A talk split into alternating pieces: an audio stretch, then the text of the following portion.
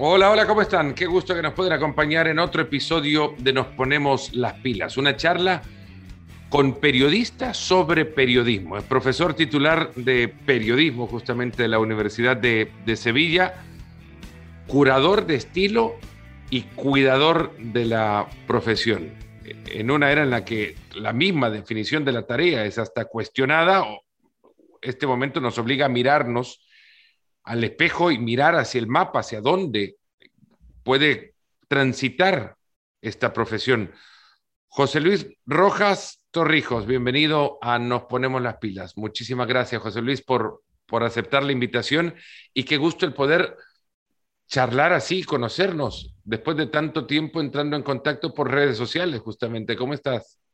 Pues sí, muchísimas gracias por la invitación. Un auténtico placer participar en este podcast y por supuesto un saludo a tu numerosa audiencia que me consta que, bueno, que ese seguidora fiel de tu, de tu buen quehacer periodístico y bueno, yo también, ¿verdad? Como tú comentabas, nos seguimos desde hace tiempo en redes sociales, alguna vez hemos contactado también por otras vías como WhatsApp, pero es verdad que mm, de vez en cuando es necesario esto de ponerse cara, de desvirtualizarse y bueno, y acercar, por supuesto, momentos como este para compartir cualquier charla o, conocimiento que sea de utilidad para, quien considere, claro.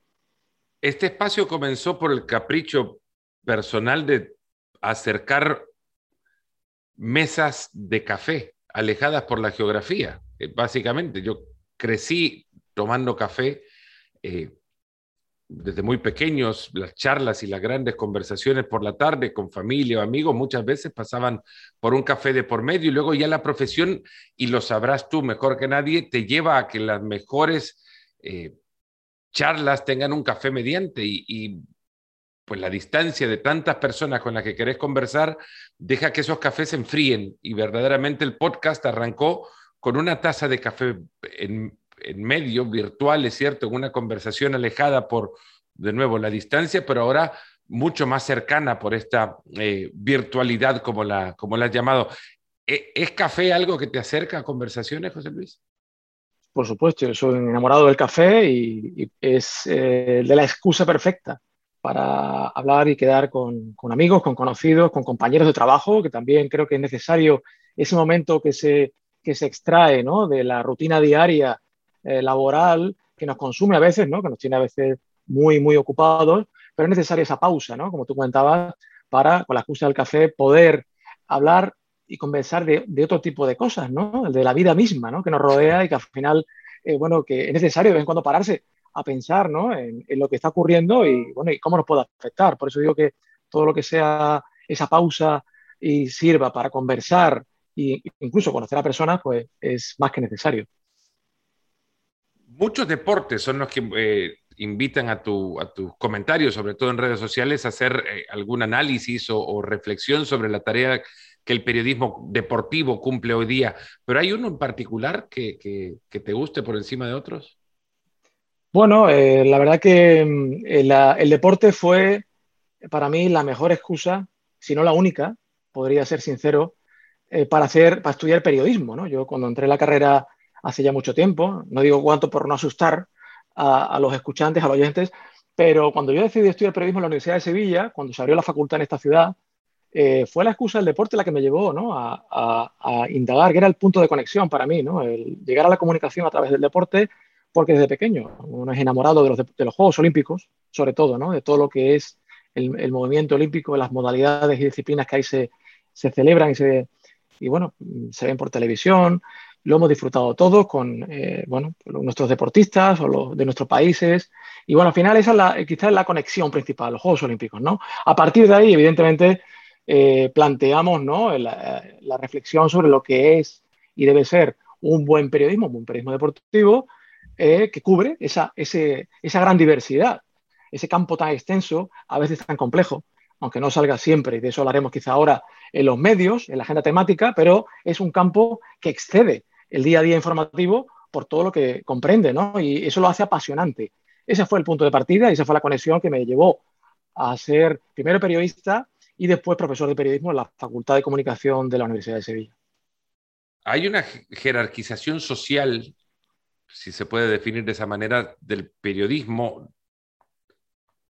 tradicional, por mal llamarlo así, y el periodismo deportivo. Se segmentan, como naturalmente también se deben segmentar especializaciones de otras profesiones, la medicina misma, la, economía misma también puede tener distintos segmentos, pero periodismo eh, hay uno fundamentalmente y luego la segmentación al periodismo deportivo. Y muchas veces se ha jerarquizado, sino por, por, colocarlo en un estrato eh, piramidal distinto y ubicarlo en un lugar diferente, ni mayor ni menor, para no definirlo acá, pero muchas veces te dicen, no sos periodista, sos periodista deportivo. Es es una jerarquización, insisto, social mal definida, porque periodismo solo hay uno. Absolutamente. Yo creo que hay un, a veces un error de concepto, ¿no? O que se ha ido adquiriendo, se ha ido asumiendo históricamente que el periodismo deportivo, al ser, bueno, al tener un campo de acción diferente, como tú comentabas, hay segmentaciones, lo que se llama especializaciones, ¿no? Y hay varias, ¿no? El periodismo deportivo es una de ellas, hay muchas más. Eh, eso no puede convertirse en una excusa, excusa que a veces se ha eh, tomado como una excusa para diferenciarlo y decir, no, nosotros tenemos vía libre para hacer otra cosa, porque somos distintos, ¿no? No, perdón, es que el periodismo es solo uno, la base y lo que es los fundamentos de la profesión son comunes a todas las especializaciones y, por supuesto el deporte no es ajeno a todo eso, ¿no? Creo que, creo que se ha, se ha malentendido o se ha mal explicado. Yo también creo que la autorreflexión es necesaria desde, también desde la universidad desde la profesión, que hasta qué punto nosotros eh, hemos dado una imagen o hemos hecho pensar a la gente que el periodismo deportivo debía ser de esta forma, ¿no? Y al final esa inercia o esa, bueno, pues esa tradición ¿no? que, se alarga a lo largo del tiempo, que, llega hasta la actualidad, hace que pues, las personas puedan considerar, y algunos periodistas también, que tienen cancha libre para hacer otras cosas que a lo mejor otros periodistas no, no deben o no pueden hacer. Creo que eso sí que es un error de concepto porque la base, como digo, sobre todo pensemos en, y de eso sí, insisto mucho en la investigación y la docencia, la ética, ¿no? que es el eje, el eje a partir del cual nos movemos todos. Y ahí creo que es el punto de partida que nos permite, y más en un momento como el actual, saber diferenciar lo que es un buen periodismo de un periodismo que no llega a ser tan bueno, o bien incluso de otras actividades como las que estamos viendo que circulan ahora alrededor de la profesión, pues que no son eh, más que comunicación, entretenimiento u otras actividades que, bueno, que, lo que han eclosionado gracias a las plataformas digitales que están ahí, que coexisten con, con los medios periodísticos, pero que son otra cosa, ¿no? Y creo que la ética, al final, es un punto, el, punto de referencia que nos debe hacer pensar, ¿no? En lo que hacemos y en cómo debemos mejorar nuestro trabajo en el día a día. Lleva quizás esto, y sin hacer un examen forénsico de la profesión, aunque tendría que ser una obligación diaria, creo, pero lleva muchas veces esto hacerme pensar que quizás porque lo que cubrimos es un espectáculo que evoca pasiones, que, que lleva a, diversión, ciertamente, porque el deporte es eso, profesionalmente se practica en otro nivel, pero tiene un origen fundamental, que es, la diversión de niño o niña que ha llevado a estos deportistas a, a niveles eh, atléticos excelsos y que los colocan en otra plataforma, que esto también da licencia que la misma profesión periodística se convierta también eh, desvirtuada en un, en un espectáculo. Claro, porque eh, evidentemente es un condimento necesario, es decir, el espectáculo que provoca que haya una, bueno, una necesidad de entretenimiento y, por supuesto, debe, debe estar presente, pero eso es una cosa y otra cosa es que el entretenimiento desplace a la información, que al fin y al cabo es el cometido principal ¿no? de, de, todo periodista, ¿no? el, el, el, hacer una buena información de todo aquello que, en teoría, eh, corresponde a ese segmento del que estamos hablando y en el que, bueno, al que pertenece, ¿no? Eh, en fin, su, su, obligación principal es la información. A eso le podemos añadir, por supuesto, todos los condimentos que sean necesarios, en este caso, en el caso del deporte, por supuesto, espectáculo, entretenimiento, y son fórmulas muy necesarias y sobre todo en el momento actual para que los medios periodísticos atraigan la atención ¿no? de las audiencias. ¿no? Pero una cosa es eso y otra cosa es, como ocurre, está ocurriendo, que cada vez más la información queda supeditada al entretenimiento y debe ser al revés.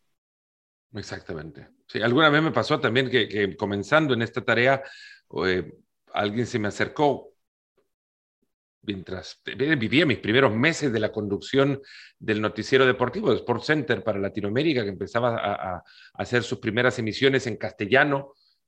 Nunca había salido de, las fronteras de Estados Unidos, a donde había creado ya una marca, una marca y, es, y se convertía en un ícono de la información deportiva en, los Estados Unidos, pero también acompañaba con, con la eh, viveza y rapidez, agilidad y talento de sus presentadores, con diversión la información que presentaban. Y evidentemente alguien que había consumido eso desde muy chico, lo que quería era traducirlo de la misma forma hacia otro, desde otro idioma, eh, hacer lo que estos gigantes de la comunicación hacían, pero en el, idioma español y empezar a insertar esta marca en otra cultura de consumo televisivo. Y alguien se me acercó eh, y me pregunta, ¿por qué no sos tan divertido en la tele como, como parece ser en los pasillos de la, de la oficina? Y, porque hasta que no consiga que la información sea trasladada con precisión tras superar los miedos y nervios de alguien que apenas está comenzando, pues no puede trasladar mi personalidad hacia la televisión. No es, eh, y ahora parece que es la personalidad la que va por encima y la información se está quedando atrás. Pero eh, hablamos de 20 años de, un, hecho a otro. Sí, sí, estamos en un momento, claro, que ha cambiado, todo está cambiando y además muy rápido, ¿no? Una velocidad vertiginosa, ¿no? Y estos últimos años, cada vez que uno, bueno, trata de actualizar y analizar un poco lo que está pasando, eh, se da cuenta de, efectivamente, de todo aquello que decíamos hace poco tiempo, pues ya hay que matizarlo, ¿no? Ese matiz nos lleva a reflexionar, sobre todo, a el momento eh, que estamos viendo de vedetismo o de un sistema mediático cada vez más individualizado. O sea, ya no son solamente los medios de antaño, sino ya son marcas personales, son periodistas que en sus redes sociales tienen una capacidad enorme de, por su grado, por supuesto, de por su notoriedad pública, porque salen en la televisión sobre todo, ¿no? Como os ocurre a vosotros en ESPN, eso da una, una imagen, una popularidad que después se proyecta en redes sociales de una forma tremenda, ¿no? Y que incluso llega a trascender al medio. El caso de Bill Simmons, ¿no? Que hemos visto también, que conocemos todos, ¿no? En el ámbito deportivo.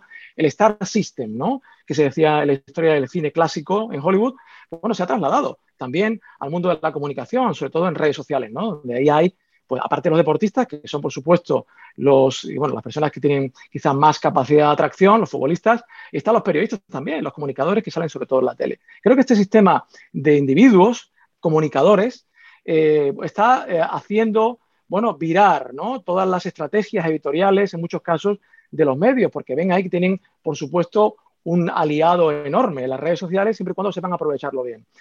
Ahora bien, hay derivas, hay derivas, tanto para lo bueno como para lo malo. Y bueno, ahí quizá este excesivo personalismo también puede hacernos alejar un poco de cuál es nuestro objetivo principal. Ya no es tanto el, el figurar, el contar, el mostrarnos, sino el realmente seguir atendiendo lo importante, que es que la gente esté bien informada. ¿no? Por eso digo que muchas veces la reflexión debe hacerse eh, y no dejarnos llevar por esa corriente enorme que son eh, bueno, las plataformas digitales, las redes sociales, sino saber que la, esencia de lo que hacemos sigue siendo la misma, solo que hay que ir adaptándola a cada momento y a cada lugar en el que nos encontremos, ¿no? Por eso digo que, mm, bueno, por ahí eh, se puede dar tanto lo bueno como lo malo de toda la situación que estamos viendo de cambio, que es muy interesante, que es apasionante, que abre enormes horizontes, creo, a la profesión, pero que debemos tener cuidado de no caer en excesos por esa inercia que digo, que a veces nos, a, la, que nos conducen los, los nuevos medios. José Luis Rojas ha coordinado la publicación de, un manual periodístico de nombre Cómo hacer periodismo deportivo, una visión iberoamericana. Más de 20 periodistas de toda Latinoamérica eh, y su particular visión sobre esta interrogante, cómo hacer periodismo deportivo desde esta perspectiva, la perspectiva del continente, eh, del gran continente eh, americano. ¿Qué han descubierto? Bueno, hemos descubierto, aquí tengo el ejemplar para hacértelo llegar cuando sea posible, hacerlo llegar a vosotros. Bueno, ha sido una, una obra muy interesante, primero porque no se había hecho nada igual hasta ahora. Es curioso, ¿no? Una, el, ámbito de la información deportiva o de la comunicación deportiva, que, bueno, despierta pasiones y es el tipo de contenido más consumido, creo, en casi todos los países del arco iberoamericano, eh, llama la, la atención, primero, que desde la academia, desde la universidad, docencia, investigación, pues no se hubiera hecho una obra de este tipo, que aglutinase pues todo este tipo de realidades que, coexisten en el, subcontinente americano.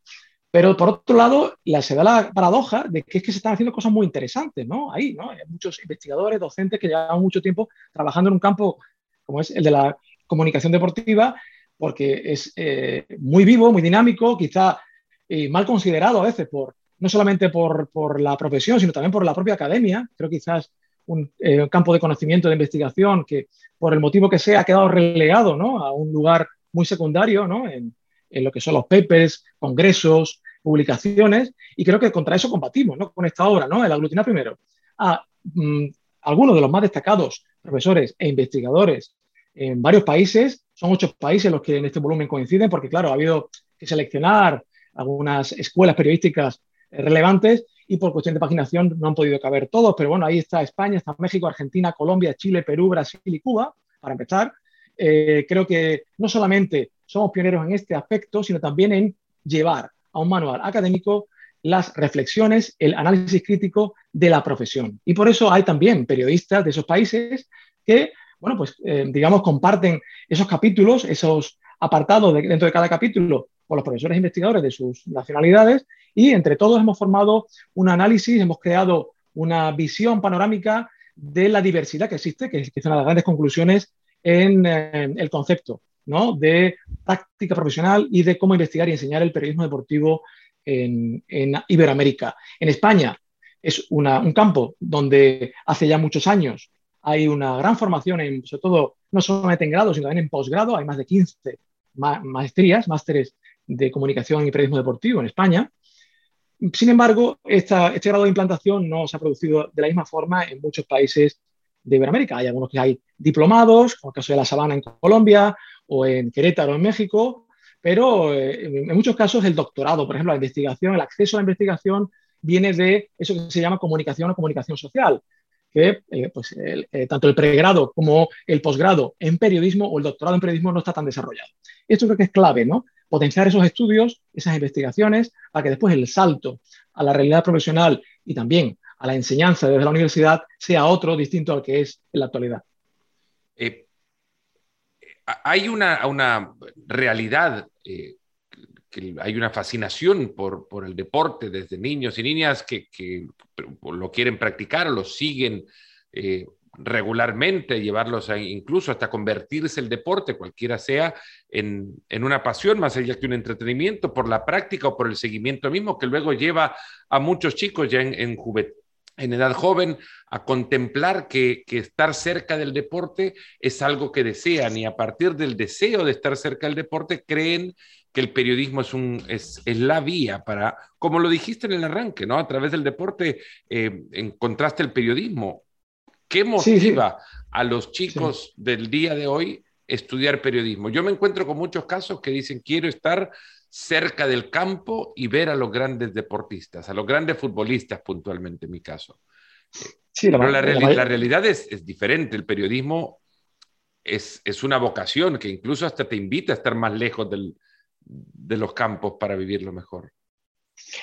Esa es la verdadera especialización, ¿no? El hacer ver que no solo basta con saber mucho de deporte, que por supuesto es necesario para poder eh, hacer el desempeño profesional en esa, área informativa especializada, sino también conocer, evidentemente, cuáles son las bases de la profesión. Por eso es una, hay un debate, hay un debate de la actualidad.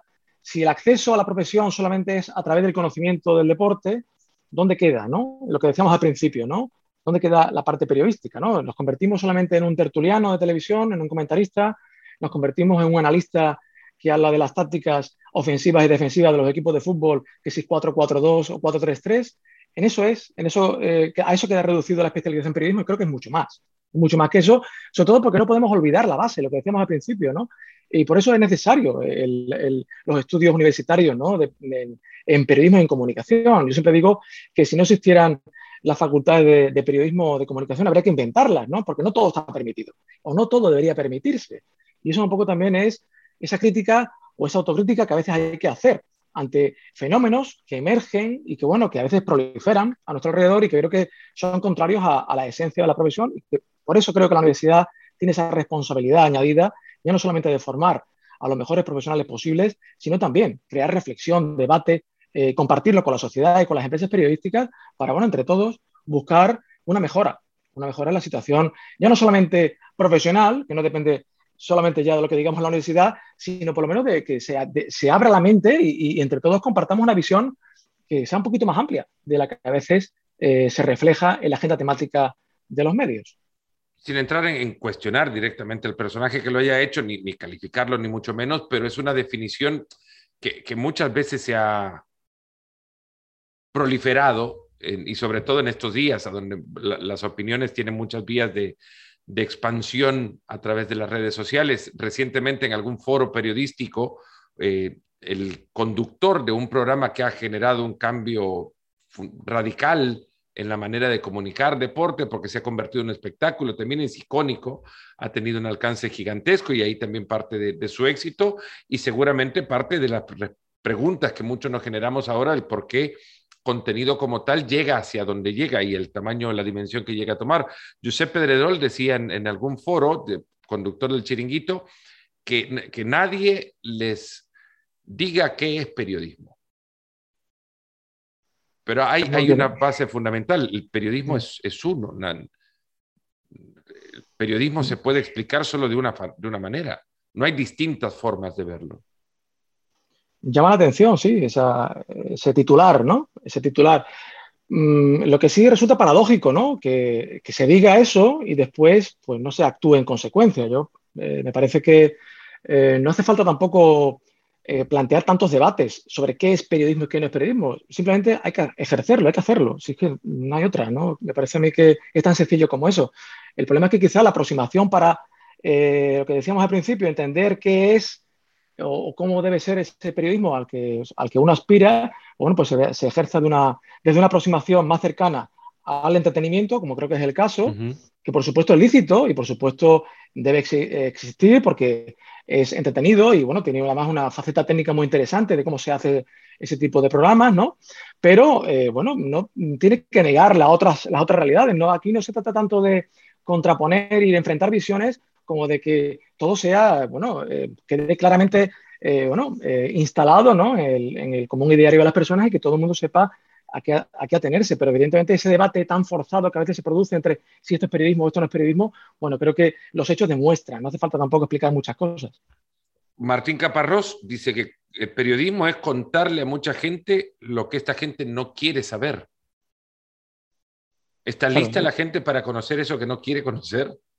Claro, ahí también, ¿no? Eh, pues no lo sé, pues me imagino que también en la zona de confort también, no solamente es de la persona que lleva mucho tiempo trabajando en un medio de comunicación y que está acostumbrada a hacerlo siempre de esa forma, eso, esa, esa comodidad, ¿no? Le hace seguir haciéndolo más o menos igual, pero también, es verdad, las audiencias, ¿no? Porque es ya lo que esperan seguir escuchando. Esa zona de confort también, ¿no? Corresponde a, a la audiencia, que en algunos casos, pues esto es como decir, ¿no? Antes el huevo o la gallina. Eh, no se sabe muy bien si también hay un eh, efecto eh, de, que esto sea así por motivo precisamente de la actuación, la forma de hacer de los periodistas, de los comunicadores de los medios. Si nosotros a veces no nos conformamos, creo que esto es importante, con darle solamente aquello de lo que quiere la gente o espera la gente, igual le estamos haciendo un favor a esas personas para que dentro de un tiempo también pues creen esa expectativa de, buscar otros contenidos más interesantes, más novedosos, de otros deportes, en este caso, de otros protagonistas, con otras visiones, otras reflexiones, más investigación, más entrevistas, no tanto resultadismo, no tantas declaraciones. Es decir, abrir el horizonte y a lo mejor le estamos haciendo favor a la gente. Lo que pasa es que si nos conformamos, los emisores, hacer siempre lo mismo y los receptores, a bueno, esperar a que nos lo den porque es lo previsible, pues creo que estamos haciendo un flaco favor entre unos y otros a las posibilidades que tiene este campo informativo tan hermoso y tan complejo como es el periodismo deportivo. Que es el camino al que nos ha llevado el rating. Es el, lugar a donde nos encontramos porque la medición es el minuto de, aquello que hacemos en televisión, eh, es el segundo por aquello que, que hacen en, en Internet o en páginas web, donde el, el, contenido más leído es el que te guía en lo que la gente quiere conocer y en consecuencia lo que el negocio, porque al final esto también esto es, eso es, eh, te invita a, producir. Hay que producir lo que la gente quiere y no necesariamente estamos haciendo un bien en ello, José Luis, porque al mismo tiempo estamos sesgando el camino por el que vamos a conducir por años Mucha gente, eh, y son discusiones permanentes en salas de producción o reuniones de producción en las que decimos, bueno, ¿cómo comenzar el programa? ¿Por dónde arrancar? Es que la gente lo que quiere es hablar de equipo A y equipo B. No quiere hablar de otros equipos. Es que, bueno, como les hemos dado equipo A y B por años, no les hemos enseñado qué hay del C o del D que hay otros equipos de los cuales se puede contar la historia, pero es que no nos van a ver, no nos van a ver si no se los contamos antes. Claro, eso es eh, la toma de decisiones editoriales que mm, puede ser más o menos eh, conservadora o, adquirir o tomar algún tipo de riesgo. Eso no significa cambiar la jerarquización eh, tradicional de A y B, pero el espacio permite también se conjugue eso con dar cabida a otro tipo de informaciones, de protagonistas, de voces, de fuentes, que no siempre aparecen o muy pocas veces aparecen. Creo que son cuestiones compatibles. Yo creo que cuando se, también se cierra el debate, como decíamos antes, entre qué es periodismo y qué no es periodismo, no, el debate no es tanto definir eso como el, el abrir el horizonte y ver que hay por responsabilidad social que nos que contraemos nosotros como periodistas cuando empecemos a ejercer esta profesión, es asumir que, bueno, que la realidad que, nos ocupa es mucho más que A y B. Y eso a lo mejor no te permite abrir portada o, un informativo con otra cosa distinta, pero sí darle cabida, ¿no? Y eso es un ejercicio de ir poco a poco sembrando también cultura deportiva, que creo que también es parte de nuestra responsabilidad como informadores, que a veces se olvida, ¿no? ¿Dónde queda la cultura deportiva de un país donde solo le gusta el fútbol, ¿no? A la gente, ¿no? Pues igual es culpa nuestra, o parte de la culpa es nuestra. Hay que pensar un poco en eso, ¿no? Si nos conformamos, insisto, siempre en hacer lo mismo, flaco favor le hacemos a nuestra audiencia. No para posicionar a uno sobre otro, pero ¿Es el equipo, por ejemplo, o sus portadas el medio que mejor lo hace? ¿El medio que mejor abre el abanico de su cultura deportiva para exponerle a sus lectores o consumidores que hay algo muchísimo más grande que una sola cosa, que un solo deporte? Porque recuerdo, por ejemplo, una, una Copa Davis cuando, cuando antes de que llegara Piqué, una Copa Davis en la que Suiza le gana a Francia, justamente, y la portada no es la decepción de Francia, sino enaltecer a este gran maestro del tenis como Roger Federer en un medio francés. ese, es el, ese es el medio o el camino por el que los medios pueden empezar a creer que hay un lugar para la expansión del contenido deportivo. Creo que eh, el equipo es referente, ¿no? Las cosas que están pasando o que refleja eh, la portada del equipo. La portada, ojo, también es, es un pequeño reflejo de todo lo que hay detrás. No, adentro hay 14, 15 páginas de, la portada. Claro, claro. Eh, si uno tiene la suerte o, bueno, la posibilidad de, suscribirse al equipo, que es una cosa que merece mucho la pena por todo lo que ofrece, aparte de sus publicaciones, ¿no? Con France Football, eh, Leveló y los especiales, ¿no? Que tiene, se da cuenta de que hay detrás, hay una, una cultura deportiva instalada desde hace mucho tiempo que eso hay que ir sembrando. Si tú no vas sembrando, eso no lo consigues, ¿no? Y, por ejemplo, ahí lo que, lo que hay detrás también es una tradición, y eso va también con el país, con la sociedad, ¿no? Donde se inserta, donde, donde está ubicada esa, esta redacción, ese periódico. Y Francia también, el origen de la, de la, prensa deportiva, polideportiva, como se suele decir, bueno, realmente es la deportiva, en esencia, ¿no? Que es casi una contradicción decir polideportivo. Es que es, o mejor dicho, una redundancia, es deportivo y diversidad de deportes por antonomasia. Bueno, pues el equipo con sus precedentes en Francia, ya hablamos ya del final del siglo XIX, ahí nacen unas publicaciones que todo eso al final lo que ha sido es heredero el equipo de, esa cultura deportiva que está instalada ya no solamente en los periodistas, que cubren una gran diversidad de deportes que también después se ven reflejados cuando llegan los Juegos Olímpicos, más que en, otros pocos medios en el mundo, sino también en los lectores. ¿no? El otro día tuvimos la ocasión para una investigación que presentamos en un congreso dentro de poco en, que organizan en Viena, sobre comunicación y deporte, entrevistamos al director del equipo eh, con un par de compañeros y Jerón Casadie nos contaba que es que los encuentros que realizan ellos, realizan encuentros entre periodistas de la redacción con lectores, aparte de deportistas con lectores. Y los deportistas y los periodistas se llevan una grata impresión del grado de conocimiento que tienen esos lectores de mucha diversidad de deportes que existen, ¿no? Es decir, eso les permite también al equipo, con ese feedback, con esa retroalimentación, saber que ahí hay hay nichos, hay comunidades interesadas en otro tipo de realidades más allá del mainstream, ¿no? De aquello que consume la mayoría. Por tanto, eso creo que es una, es una, son dos vasos comunicantes, ¿no?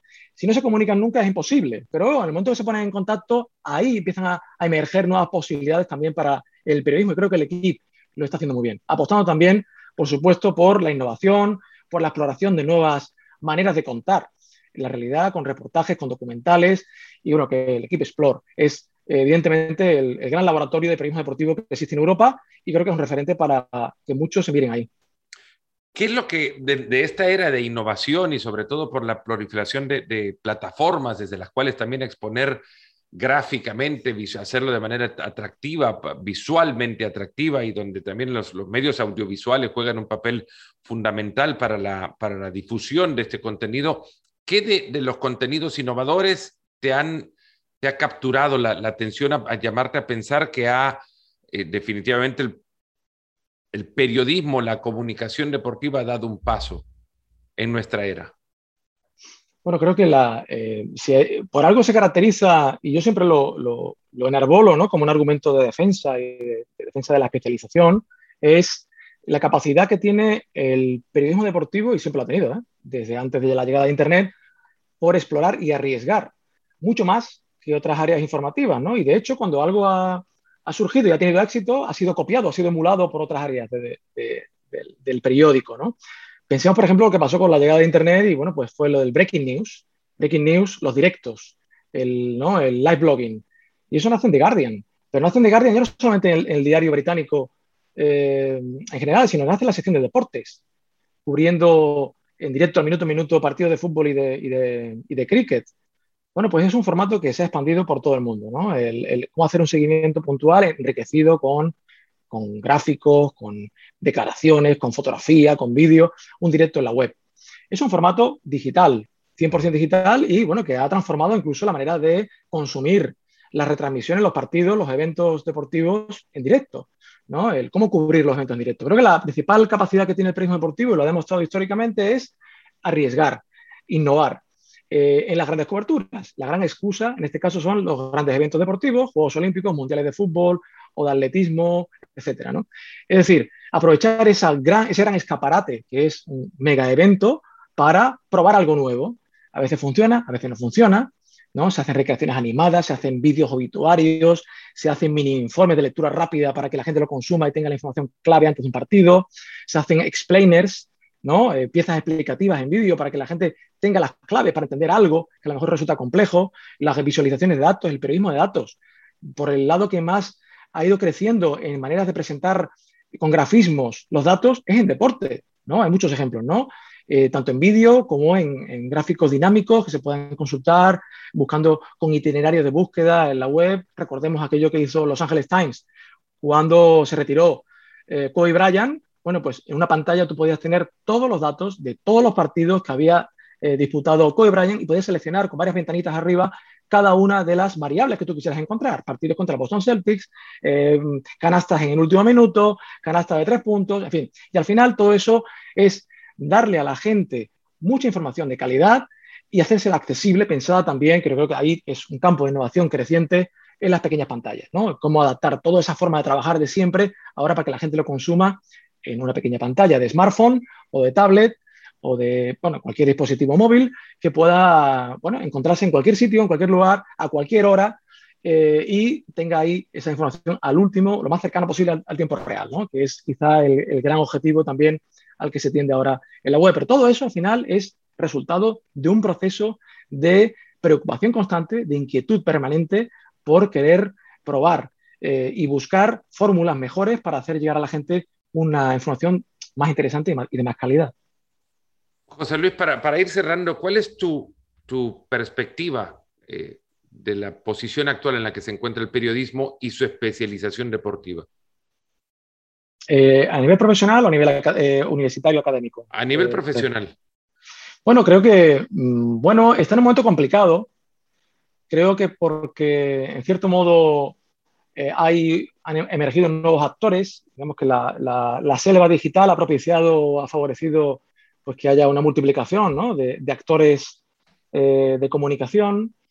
Eso también ha provocado una fragmentación creciente de las audiencias, es decir, la gente está más dispersa, es más complicado ¿no? el, el, engagement, el atrapar, el traer y fidelizar a, a esos posibles lectores o, usuarios.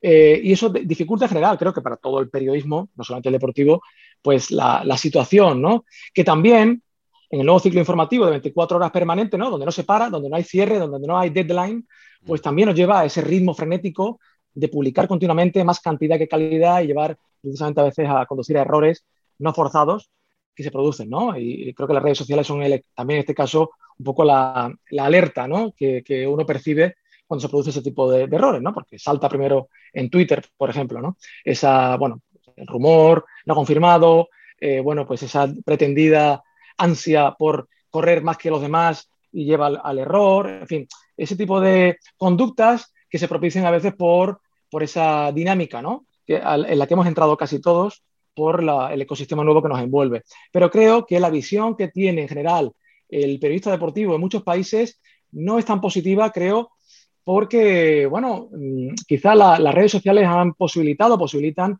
pues el acceso directo, evidentemente, del aficionado al periodista. Hay mucha, bueno, crítica, en, muchos, en, algunos casos puede estar justificada, en otros no tanto, hacia la labor que se hace, ¿no? Lo que tenemos que pensar es por qué ocurre esto, ¿no? ¿Y por qué ocurre? Eh, ¿Por qué nos critican a veces? ¿Por lo que hacemos o por lo que dejamos de hacer y no hacemos? Y por eso también han llegado otros que cubren ese nicho, ¿no? Eh, pensemos en Twitch, pensemos en, en, muchos deportes no cubiertos suficientemente, como los, juegos, los deportes de los Juegos Olímpicos, que han propiciado la llegada de eh, personas provenientes de otros campos distintos al de la comunicación al periodismo, sin esa formación universitaria, pero que a lo mejor se desenvuelven más o menos bien y que tienen ya una parcela, una comunidad de usuarios detrás, muy interesante, y bueno, pues se han instalado. Entonces, claro, ¿hasta qué punto el periodismo deportivo o el periodismo general se ha dejado comer terreno? ¿O ha reaccionado tarde para que esto hubiera ocurrido de otra forma? Pues eh, cabe planteárselo, ¿no? Eh, bueno, quizá también, ¿no? Como decíamos al principio, la inercia de seguir haciendo lo mismo siempre te hace mejor reaccionar más tarde.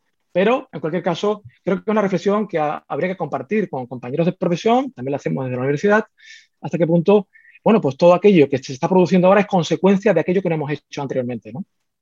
Como muchas otras cosas también, en, el encontrar que no hemos sembrado para tratar de cosechar en, campos áridos, donde evidentemente antes no existió una semilla que pudiera hoy germinar. ¿Cómo se puede plantar esa, esa semilla ahora para, para que luego germine dentro de un par de años y se corrige el camino si es que es un camino incorrecto por el que ha, recurrido o ha recorrido el, periodismo eh, recientemente. Es algo que evidentemente podríamos descubrir solamente si lo intentamos. También la, la innovación, ¿no? Y, Fernando, la, innovación es creo que el tener ahí un grupo de personas pensando. O sea, es tan, importante como pararse a pensar de vez en cuando en lo que hacemos o lo que podamos hacer pero hay que pararse a pensar, porque es verdad que la rutina te come. El día a día, como decíamos antes, si hay un flujo informativo permanente, sin descanso, donde el ritmo frenético de publicación es complicado, pero si tú tienes la visión editorial, los directores, ¿no? los responsables de las redacciones, para dedicar unos recursos humanos, un tiempo, una, bueno, pues recursos técnicos también, para que haya un grupo de personas que trabajan en eso, que es algo atemporal, que, requiere estudio, hacer diagnósticos, eh, bueno, eh, por supuesto, leer mucho, eh, hablar con personas, ver lo que se hace en otros países, levantar la cabeza, ¿no? De vez en cuando, no quedarte agachado, sino levantar la cabeza para ver qué está ocurriendo alrededor. Que vivimos en un mundo, bueno, que ya es accesible para todos, es más fácil que antes, ¿no? Hacer eso. Por tanto, si tú apuestas por eso, a lo mejor es más fácil percibir con más antelación o reaccionar antes ante aquello que está sucediendo. Pero claro, si tú esa visión no la tienes, pues sí que vas más rezagado. Por eso digo que la innovación es fundamental. ¿no? La innovación, además, basada en el eje ético al que, al que me refería al principio. Sin innovar, pero sí regresando un poco en el tiempo, es más contrario a lo que acabas de decir, voy a regresar en el tiempo y voy a despedirme como Larry King solía hacerlo en sus, en sus espacios de entrevistas en CNN, mencionando el libro y el personaje al cual invitado para la, la entrevista, porque me parece además una excelente oportunidad para que todos lleguemos a consumir un contenido que está ahí nomás, también se puede, es accesible en, eh, en formato digital. El, libro Cómo hacer periodismo deportivo, una visión iberoamericana. Si quieren encontrar un, camino más, más fácil al libro, arroba Rojas Torrijos en, en, Twitter, José Luis Rojas Torrijos, muchas gracias por habernos acompañado en, en, este Nos Ponemos las Pilas. gracias por, por compartir los conocimientos eh, y sobre todo también por hacerlo continuamente en, en las redes sociales y, y hacernos ver que hay un contenido ahí para que nosotros nos nutramos como periodistas y profesionalmente día a día mejoremos. Me quedo muchísimo con, o, me quedo con muchas cosas, pero mucho más con eso que al final has dicho, hay que pararse un poco a pensar y pensar, y pensar seriamente, ¿no? Hacia dónde podemos ir y qué pasos tenemos que tomar. Creo que se aplica todo en la vida, ¿no, eh, Fernando? El pararse a pensar de vez en cuando para ver si lo que estamos haciendo se corresponde a lo que queremos hacer realmente, a lo que nos hace eh, ser felices y estar satisfechos con nuestra labor o, sin embargo, puede haber algo que lo pueda revertir o mejorar. Por eso digo que sí se aplica también, por supuesto, a nuestro trabajo y, por supuesto, encantado de, muchísimas gracias por la invitación, encantado de participar en este podcast y, bueno, quedo abierto, por supuesto, a que cualquier oyente pues se interese tanto por lo que hacemos en el libro como, bueno, visitarnos en, en Twitter o en el blog Periodismo Deportivo de Calidad, que por supuesto existe. Muchísimas gracias, José Luis. Un fuerte abrazo. A ustedes también, gracias por haber llegado hasta acá. Espero que haya servido para que en este día, en el momento del día en el que decidan abrir este espacio, se puedan eh, haber entretenido y como yo también podamos salir de acá con, nuevos conocimientos de esta profesión maravillosa. Un fuerte abrazo y que tengan un enorme día por delante. Y además de lo de siempre y sobre todo en estos días, cuídense mucho. Cuídense. Abrazo.